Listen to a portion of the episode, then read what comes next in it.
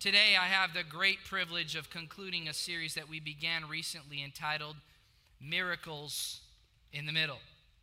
Miracles in the middle. Sometimes in life, miracles happen right in the middle of our mess. Sometimes we need miracles to happen right in the middle of my, our mess. I don't know about you, but I need a miracle sometimes in the middle of my mess. But sometimes when you're fighting for your miracle, you need to fight through some opposition. For you see, in this walk of life, there's going to be challenges, there's going to be difficulties that you're going to face. And my question to you is what's, what are you going to do when challenges come your way? Are you going to push through or are you going to step back? In 2008, Michael Phelps, the great Michael Phelps, was on a mission. He was stepping into the Summer Olympics and he had a goal. His goal was either to match or exceed the world record for the most goals in one single Olympics. And so the commentators spent months talking about whether Michael Phelps could do that. But when he got to the competition, he had the best week of his life. He not only won one gold, he won two golds, he won five goals, and then he won six goals, gold medals. And then he was faced with the opportunity and the challenge to get his seventh gold medal. And he was swimming in one of his favorite events, the 100 meter butterfly race. And the commentators were saying he's, on one hand, he's had the best week of his life, but on the other hand, he's never pushed himself so far. What's going to happen? So, what did Michael Phelps do? Well, he did what every great swimmer did. He prepared himself, he listened to his music, he did his pre swim workout, his pre swim preparation. And then the moment came for him to step behind the blocks. He stepped behind the blocks. They told him to step up on the blocks. He stepped up on the blocks. They told him to get ready. He got ready. And then he waited for the beep.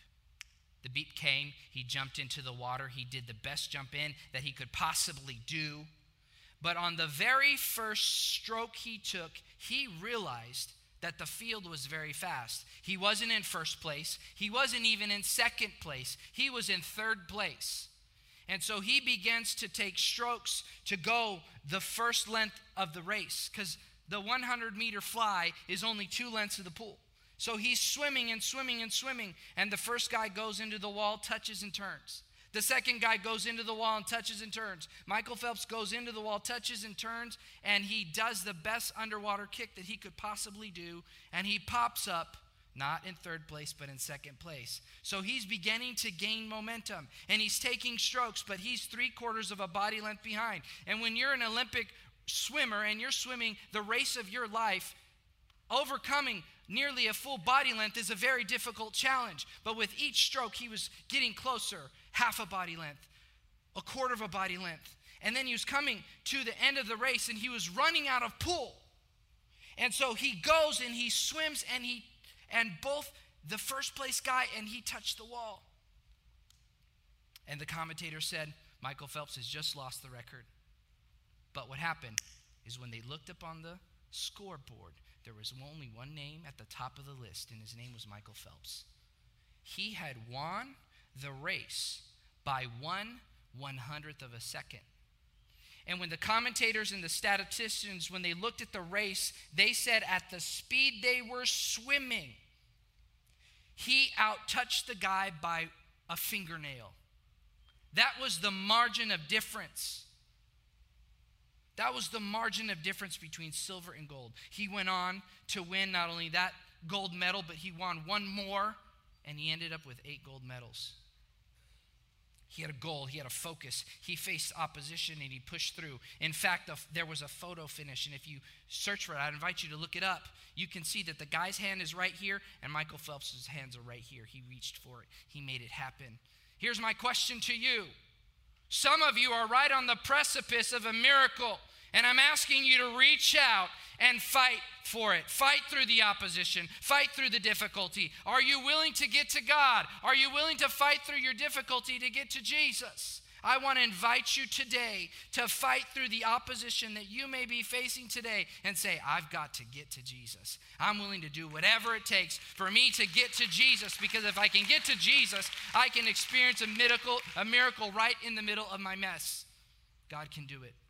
With that in mind, I want to invite you to join me in Luke chapter 5. We're going to be looking at verses 17 and following. But before I get into the text, let me give you a little bit of context about what's happening in the story.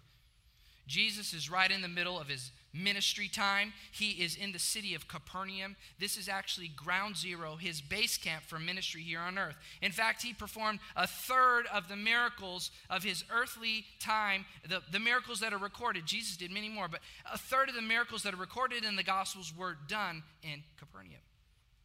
They were done right there. He healed Jairus' daughter. Jairus was the rabbi of the synagogue. He healed the woman with the issue of blood. He healed Peter's mother in law.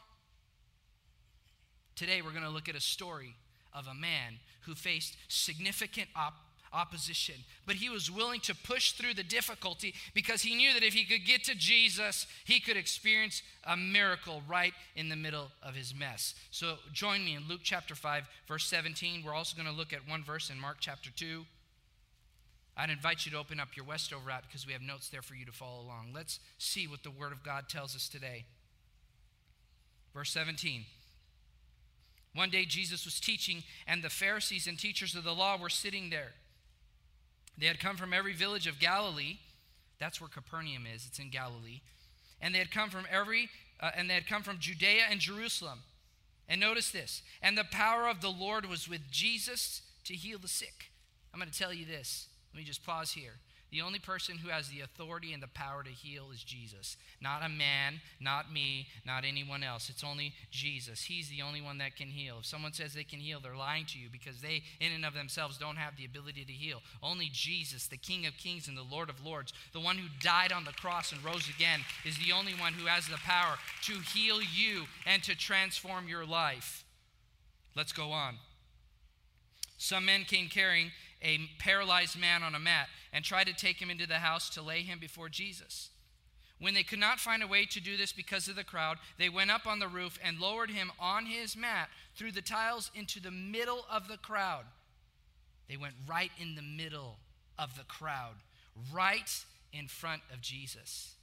They knew it wasn't good enough to just be in the proximity of Jesus. They had to get right in the middle of the mess, right in the middle of the crowd to get to Jesus. Mark 2 gives us a little bit more context, and I want to read this to you. Mark chapter 2, verse 4. Let's look at that together. Since they could not get him to Jesus because of the crowd, they made an opening in the roof above Jesus by digging through it and then lowering the mat the man was lying on. They dug through the roof. Now, it wasn't concrete, it was straw and mud, but they dug through the roof to get to Jesus. Here's my question for you today How desperate are you to get to God? How desperate are you to get to God? Some of us, we work very hard to get to sporting events early. We work very hard to get to concerts early. We work hard to get to work early. But some of us, we miss out because we're not desperate enough to get to Jesus. And I want to cultivate a culture in your heart that you say, I'm willing to get to Jesus even when I'm desperate and even when I'm not. God wants us to get in the habit, in the culture because we have children who are watching us and they need to see us be desperate for God. They need to see us put down Instagram. They need to see us put away Netflix. They need to see us put down our phone at dinner time and pray. They need to hear us read God's word because they need to see a desperation in our spirit to get to Jesus Christ because He's the only one who can unlock the dreams of our life. He is the only one that can transform our future. So today I want to speak on the topic raise the roof. Are you willing to raise the roof? Are you willing to remove the roof? Are you willing to get through all the barriers and the difficulties to get to Jesus? Are you hungry enough? Are you thirsty enough for Jesus to say, I've got to get to him? So today I want to share with you four steps to get your miracle in the middle. What do you need to do when you face opposition to get your miracle in the middle? What do you need to do to get to Jesus when life gets difficult? Number one is never quit. Some of us, we need to ingrain that in our spirit that we're not going to quit. Verse 17 says this One day Jesus was teaching, and the power of the Lord was with Jesus to heal the sick. Some men came carrying a paralyzed man on a mat and tried to take him into the house to lay him before Jesus, and they could not find a way to do this because of the crowd. Have you ever been in a place in your life where you feel like you're on the outside looking in? You feel like you're a spectator outside of a window? You see everybody having a great time, and you feel like you've been left out? Maybe that's happened to some of you.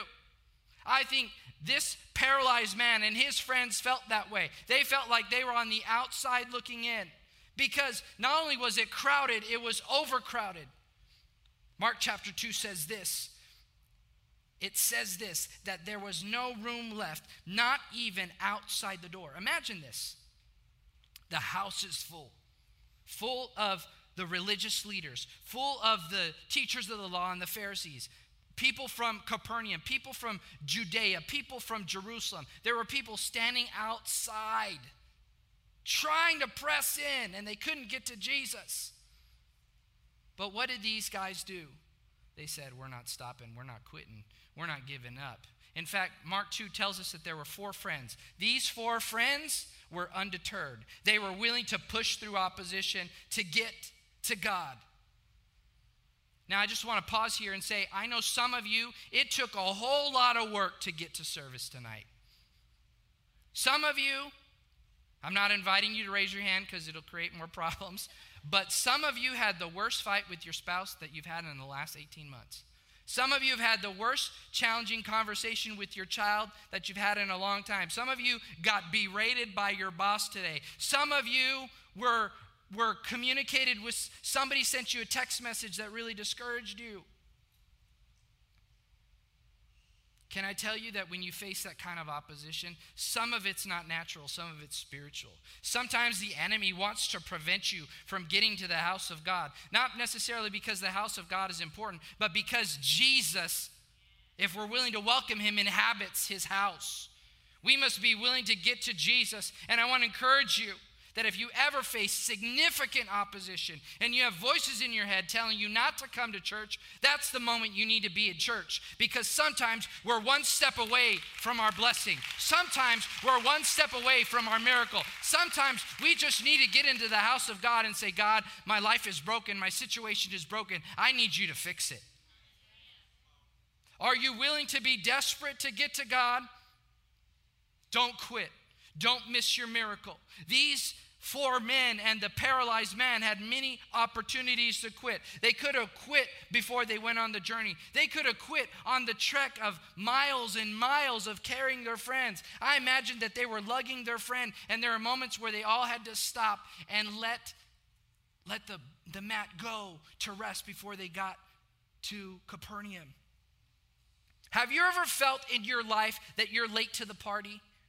I imagine that this is exactly how these men felt. They were late to the house where Jesus was at because everybody was already there. Jesus was right in the middle of teaching and preaching.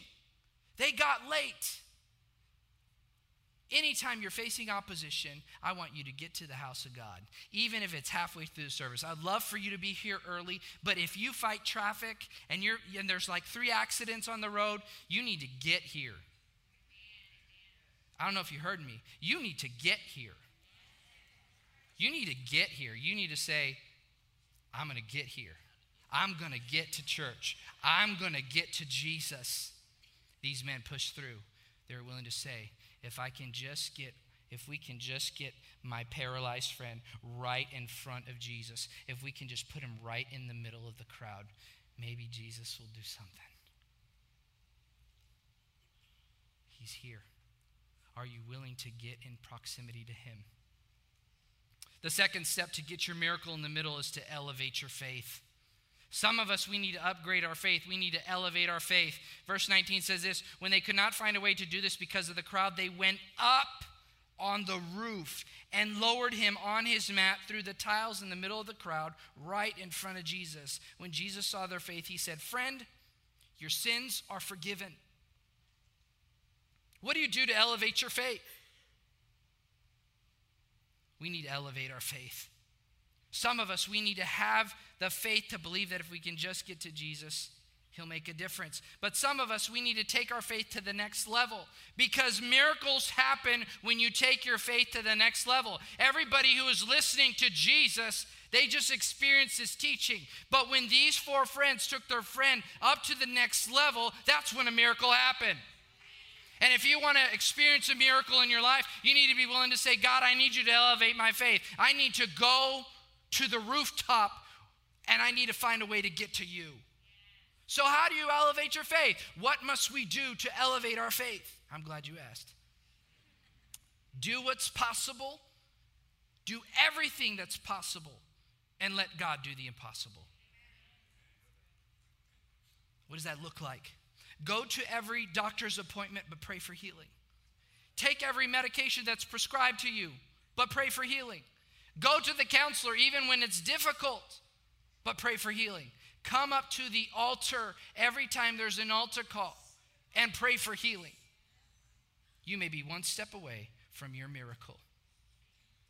But what do you do when you've lost all faith? What do you do when your faith has evaporated? What must we do? What must we do? I want to encourage you that if you've lost your faith, you need to borrow someone's faith. Listen to this. This is what verse 20 says. It says this When Jesus saw their faith, he said, Friend, your sins are forgiven. Do you know that when it comes to healing, faith is contagious? So is doubt. Doubt is contagious. That's what happened in the Garden of Eden with Adam and Eve. Doubt was contagious, but so is faith. Faith is contagious. Now, let me pause here and I want to clarify something. Faith is not contagious when it comes to us making a decision to make Jesus Lord and Savior of our life. That's an individual decision. But when it comes to healing, corporate faith makes a difference for someone to experience healing because he said he saw their faith.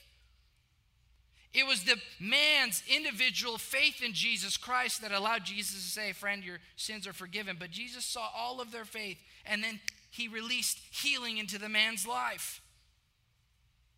Here's what I want to say to my battle tested believers I want you to stir up your faith. I want you to elevate your faith because there's people in this house and there's people watching online who need to borrow your faith today.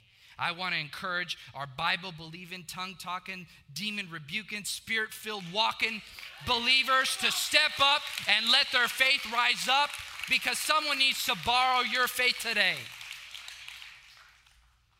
You have the Spirit of God resting in you, and someone needs to know that God can still heal. They need to borrow your faith today. So if you don't have faith, guess what? You can borrow someone else's faith for your healing. But if you don't have faith in Jesus Christ, I want to invite you today to make a decision in your own heart that you're going to say, God, I don't know who you are, I don't know how you work, but this seems pretty neat, and I need you to lead my life because my life isn't going the way it needs to go. I need you to be in charge. I need you to cause miracles to happen. I need you to forgive my sins. I need you to lead my life. And so, if you're there, I want to invite you at the end of our service, we're going to have an opportunity for you to make Jesus the Lord and Savior and the healer and the transformer of your life. He can do it. The third step to get your miracle in the middle, right when things are difficult, is to pursue the first miracle. Pursue the first miracle. Verse 21 says this the, the Pharisees and the teachers of the law began thinking to themselves, Who is this fellow who speaks blasphemy? Who can forgive sins but God alone? And I think that was the tone that they had. It wasn't a tone of inquiry, it was a tone of condemnation. They were condemning Jesus and the paralyzed man and his friends for the inconvenience of digging through a roof and making their clothes a mess. But I want to encourage you today to pursue the first miracle. Listen how Jesus responds to them. Verse 22. He says, Jesus knew what they were thinking and asked, why are you thinking these things in your hearts? Which is easier to say? Your sins are forgiven or to say, get up and walk? Listen to this. And Jesus really gets it to them in this point. He says this, but I want you to know that the Son of Man has the authority on earth to forgive sins. I want to encourage you today to pursue the first miracle. The first miracle is the miracle of salvation. Often, when we read this passage, we only see the fact that the man was healed, that he got up off his mat, and that he walked. But the greater miracle, the more important miracle, was that Jesus in that moment forgave his sins and gave him salvation. And sometimes we want so much the second miracle that we minimize or we overlook the first miracle. And I will tell you that anyone who calls on the name of Jesus will be saved. God affords the first miracle to anyone and everyone who calls upon him. God reserves the right to heal or not heal physically. And I'm going to talk a little bit more about that in just a moment. But I want you to know that the first miracle of salvation is always more important than the second miracle of healing. Because to God, redeeming the heart is more important than restoring the body. God's more interested in redeeming our soul. Jesus came to seek and save the lost. Miracles, physical miracles, were just a side benefit. Many of us who are here today are frustrated because we haven't experienced the physical miracle that we want. We still have rheumatoid arthritis. We still have diabetes. We still have thyroid problems. We still have walking. We still have to use a cane or a walker. We still have difficulties with our vision and our hearing. But we fail and we minimize the first miracle of salvation that God afforded to us. I also want to pause here and address a false doctrine that exists in Pentecostal, charismatic, spirit filled churches. And it's this idea that someone's faith is what unlocks physical healing. Faith in Jesus Christ is what gives us the healing of salvation. And yes, faith influences God's movement in the area of healing. But I've heard people make the comment, well, oh, you know, they, they don't have enough faith, so that's why they're not experiencing healing. It's not true.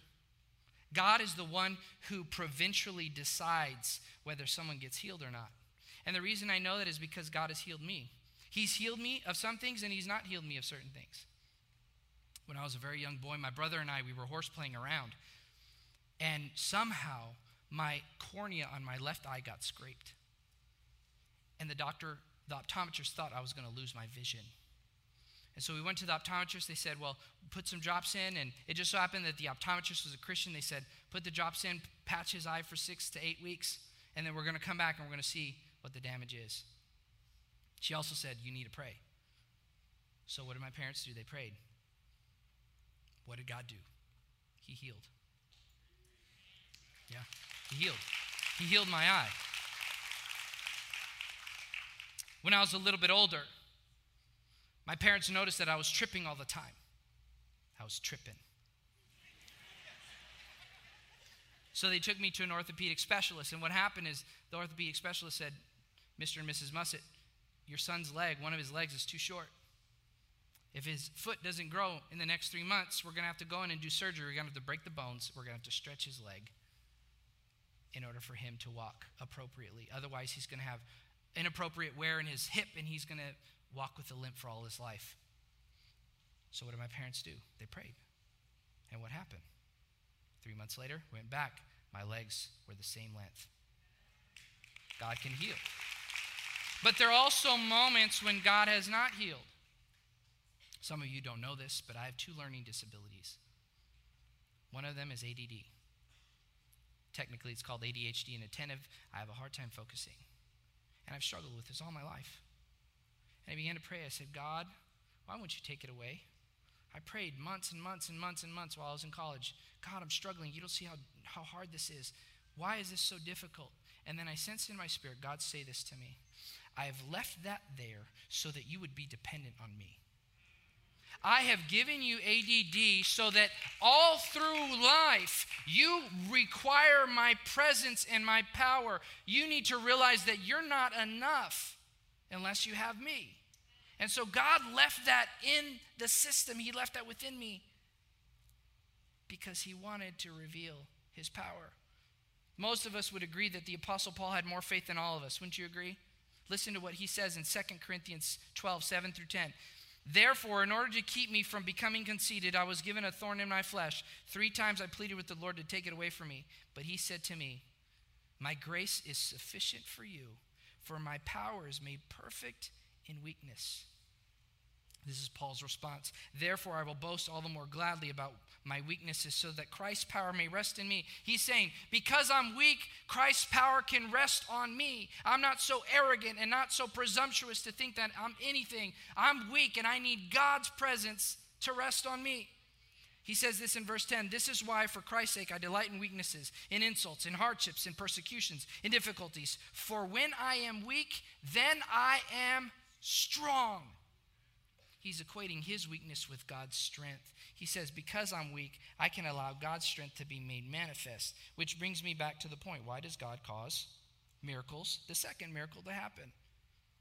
The reason God affords the second miracle of healing is to prove that He has the power to do the first miracle of salvation. I'm going to say it again. God performs the second miracle of physical healing to prove and validate that He has the authority to perform the first miracle, which is to seek and save and provide eternal life to those who are lost. Verse 23 validates it. It says this Which is easier to say, Your sins are forgiven, or to say, Get up and walk? But I want you to know that the Son of Man has the authority on earth to forgive sins. He didn't say to heal, he said to forgive sins. He's saying, I'm going to heal this man to prove that I have the authority to forgive people. I have the authority to provide salvation. That's why Jesus does it. It's to prove his power. I guess God decided that I needed to see and I needed to walk, but he left something in me in order for me to be dependent on him. It's all about what can allow God's presence and power to be most made manifest. I want to speak to some of you who are struggling in your own mind and heart. You're facing difficulties. You're facing the accusers. You're facing voices from your past that are telling you you're not good enough. The, the always and never game that's saying you'll never be enough. You'll never get over it. You'll never be free. You'll always struggle. You'll always be addicted. You'll always be bound. What did Jesus do to the, the Pharisees and the teachers of the law? He silenced their voices. He said, Stop. And for some of you, the healing that God's going to afford to you today is He's going to silence the voices from your past. He's going to silence the naysayers. He's going to shut the mouth of the enemy that wants you to believe that you're less than, that God did, that God made a mistake when, when He made you, that you are not worth anything. God wants to silence that in the name of Jesus because He has the power to heal. He has the power to forgive. Which leads me to the fourth and final point. What do you do when you face opposition? How can you get a miracle in the middle? It's to get up.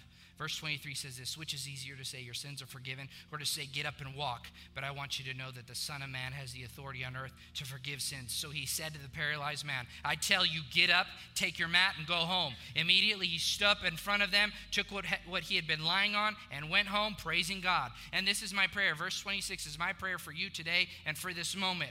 Everyone was amazed and gave praise to God. They were filled with awe and said, We have seen remarkable things today. I want that to be your prayer and your experience today. I want to invite you to, to get up out of the difficulty that you're in. There's no miracle by laying on the mat. There's no there's no future found by laying on the floor. Some of us we need to get up. Some of us we need to allow God to stir up within us. Some of us we're going to experience a miracle tonight. Some of us we're going to experience our miracle tomorrow. Some of us it's going to be next week. Some of us it's going to be a couple months from now. Some of us God's going to whisper a miracle to us that won't come to pass until 3 or 4 years later. But what must we do? We must be willing to get up and walk. We must be willing to walk out our faith and say, God, I believe that you have the power to heal. I love this verse 17. It says, And the power of the Lord was with Jesus to heal the sick. You know that word power in the in the original language is dunamis, but it's actually the root word. It's the origin word for the word dynamite. Do you know God has some dynamite for you today. God has some dynamite for you and for your experience. There are some things that He wants to knock off in your life cancer, depression, anxiety, blood disorders. there's some things that God wants to provide through His Spirit, a dynamite experience to drop it right in your lap so that you can see the manifest power of the Lord. And so, as I close, I want to invite you to stand. I want to invite the prayer team to come forward. We're going to have a moment with the Lord. And so, as you close your Bible, as you close your Bible, as you turn off your electronic device, I want to invite you to create an atmosphere where God can meet with people.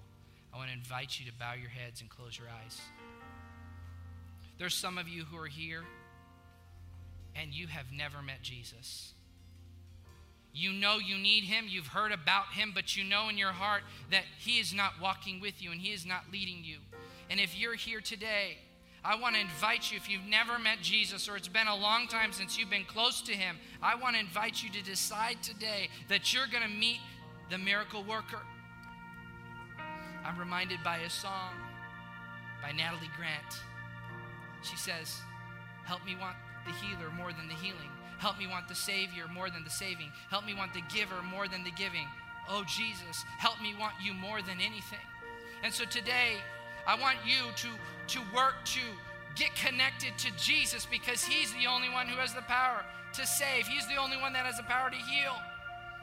And so if you're here, again, all eyes closed, all heads bowed, we want to give an audience for people to encounter Jesus. If you're here and you need to meet Jesus, on the count of three, I want you to raise your hands.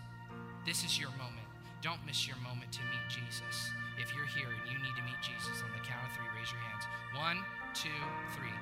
Yes, I see you, sir. Yes, I see you, ma'am. I see you, sir. I see you, sir. I see you, ma'am. Yes, there's hands all going up all across the auditorium.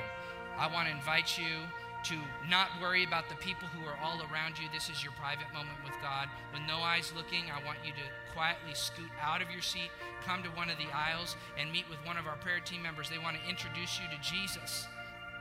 I want you to come. Don't delay. If you need to get close to Jesus, the miracle worker, make the effort to cut through the crowd to get here. Jesus loves you and he wants to meet you. Now, I want to issue a second appeal to some of you who are here today. You need a miracle. You need God to perform a miracle in your life. And if you're here and you need a miracle, if you need God to do something, I want you to raise your hand right now. Up, up, up, up, up. Yes, yes, yes. 30, 40 hands going up all across. Here's what I want you to do I want you to walk up, the remaining prayer team members, I want you to anoint each person who's come up who needs healing, I want you to anoint them, and we're going to pray for healing. And while the worship team prays, while the worship team leads, we're going to ask God to afford miracles in the house today. Worship team, lead us.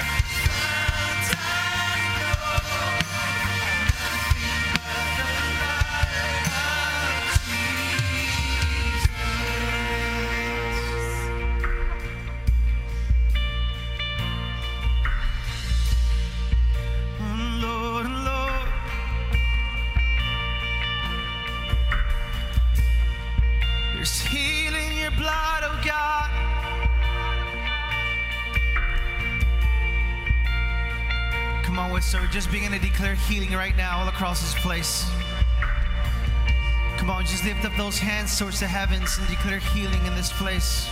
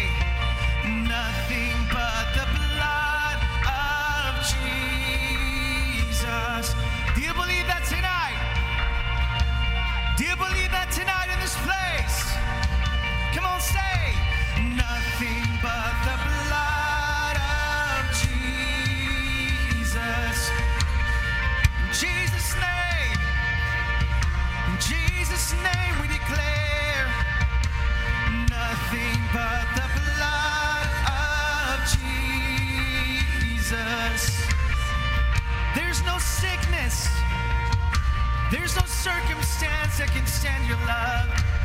Nothing but the blood.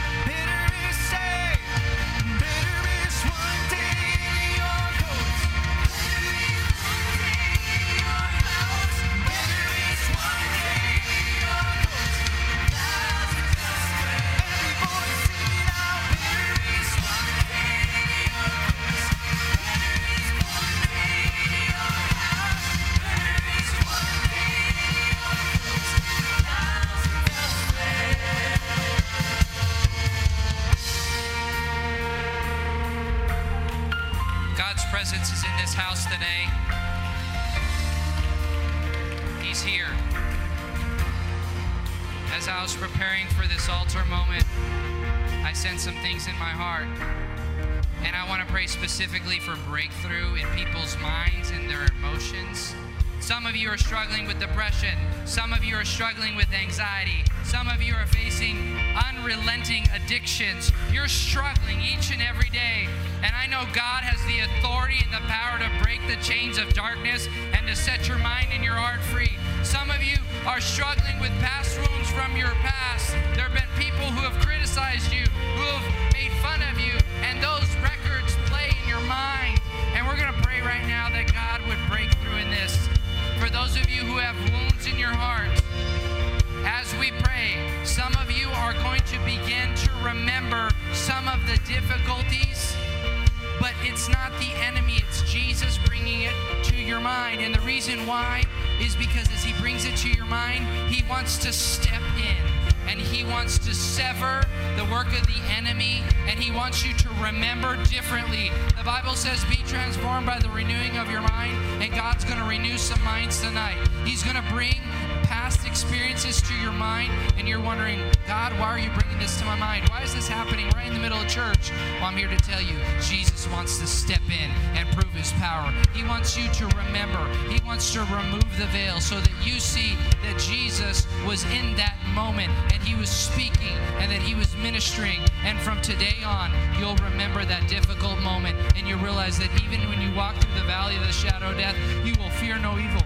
because God was and still is and will be with you. Let's go to God and ask for breakthrough in people's minds and in their experiences. God, we come to you in the name of Jesus. Your word says that you have the authority to heal the sick. And right now, I declare in the name of Jesus that you would break through in minds and in hearts, God. Some people have wounds that they've carried for years, for decades, and it plagues their mind each and every day. And I ask God right now, as they remember those moments, that God, you would sever the work of the enemy and that you would show them through your Holy Spirit, even right now, that you are working in that moment, that you love them, that you care for them, and that you want them to forever remember that you were operating in that moment, that your hand of protection was upon them, that what the enemy meant for good, what enemy meant for evil, you meant for good. And God, I pray right now that you would bring about healing to people's minds, bring about healing to addictions, bring about healings to depression and anxiety. We rebuke that in the name of Jesus. You, God, have the authority to break through in people's life. And God, I pray that you would stir up, God, the faith of people in this house. If you're a Bible believing Satan God's taking you through some things, there's some people in this house who need to rely on your faith.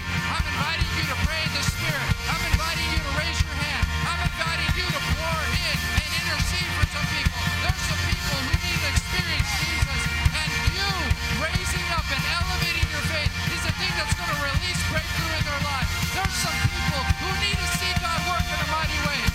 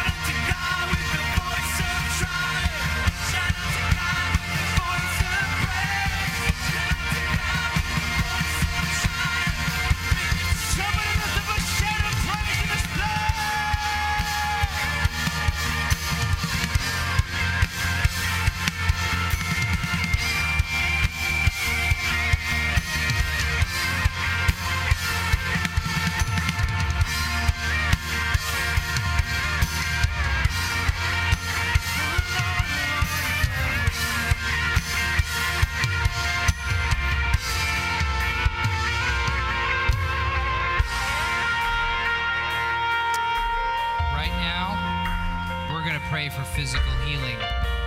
If you need physical healing, this is your moment.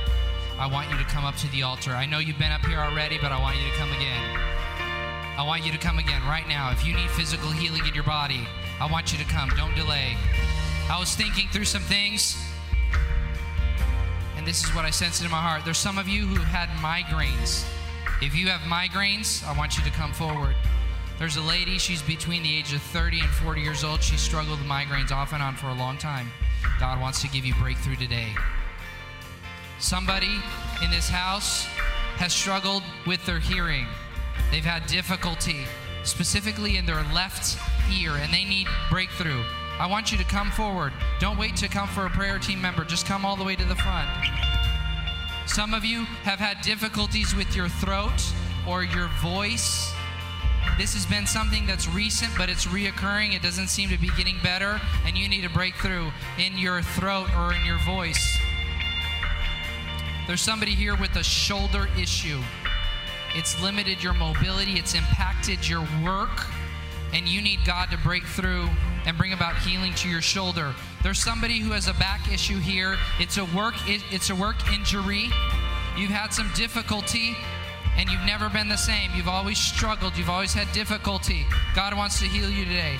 You have difficulty, someone has difficulty with their feet. You have custom inserts in your shoes in order to walk appropriately. If that's you, I want you to come. I want you to come. And what I'm going to do right now is I'm going to lead lead, lead, lead you into prayer. And I also want to say, some of you have been wanting to be pregnant.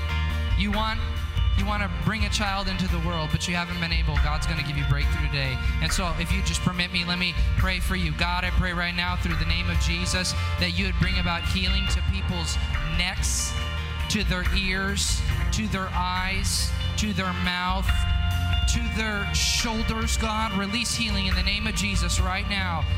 Father, for shoulders, God, for people with lower back issues, God, I pray that you would break through in the name of Jesus. You say you have the power to heal. God, there's some people who have a problem with their leg. They're walking with a limp. They're struggling. And God, you want to break through in their life. God, there's people who are struggling with their feet. God, and their every step is painful, and you want to redeem them. You want to heal them. God, I pray right now that you would afford to your people blood disease be gone in the name of Jesus. Cancer be gone in the name of Jesus. Lupus be gone in the name of Jesus. Parasitic infections be gone in the name of Jesus. Any physical ailment be gone in the name of Jesus. God, you have the power to heal, and it's to prove your power. You want to prove your power through your people. You want to declare to an unbelieving generation that you have the authority not only to save, but you also have the authority to heal. And God, we ask right now that you would afford healing in the physical body of your people in the name of Jesus. Release it, release it, release it, release it, release it, release it through your Holy Spirit. Work, Jesus. Bring restoration and healing in the name of Jesus to your people. Yes, Lord. Yes, Lord. Come on, every voice in this place. Lift up a shout. Say, shout unto God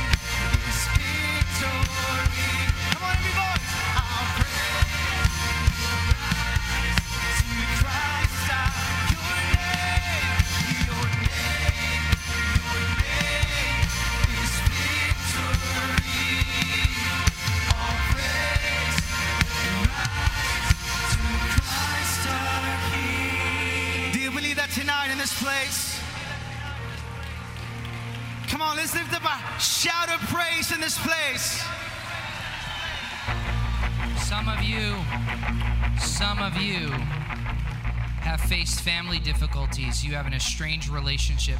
There's some of you who your kids have walked away from Jesus. And you may not see the miracle today, it may be months or years, but I want to declare, I want to draw a line that as for me and my house, we will serve the Lord. The Bible says that His word will never return void, and He will fight the battles that you can't fight.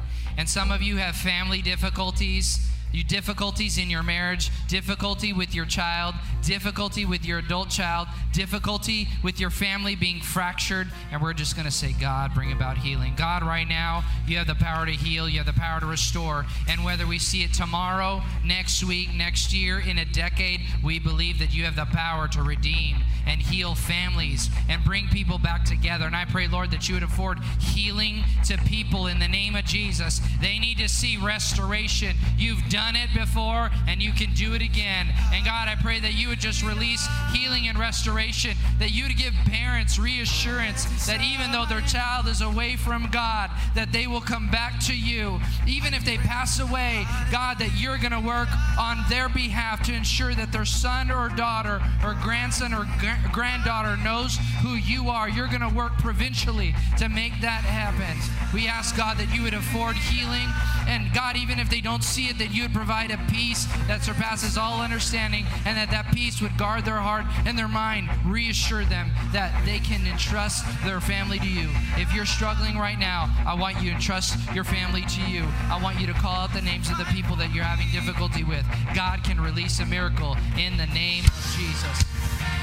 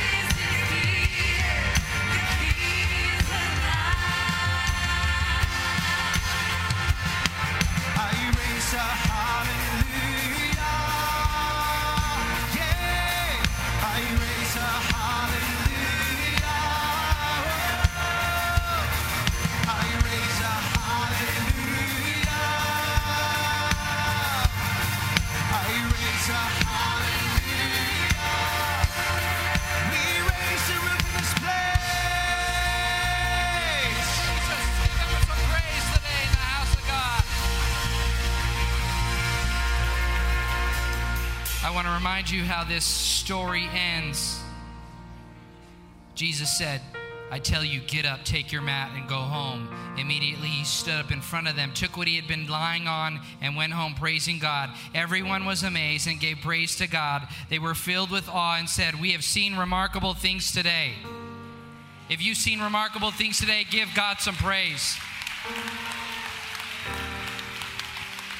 Here's what I want to invite you to do. If you have experienced a miracle, I want you to tell somebody. I want you to get a Connect card that's found right where you're seated. I want you to fill it out. I want you to get it to us. I want you to send us an email. We want to hear your story. We want to hear how God healed you, how God restored you. And if you have been healed tonight, I would love to meet you. I'll be right over here to the side. I'd love to greet you. I'd love to encourage you. I'd love to hear how God broke through in your circumstance. Let's pray and ask God. God, we thank you for what you've done in this house. We worship you. You and you alone deserve all praise because you not only have the power to forgive and to save, but you have the power to heal. And so right now we worship you. We thank you, God, for the way you've shown up. We entrust this time to you in Jesus' name. And all of God's people said, Amen, amen. It's been absolutely wonderful to have you here today with us. If you need additional prayer, our prayer team is here available to pray with you. God bless you. A reminder we don't have service next week. God bless you, and we are dismissed.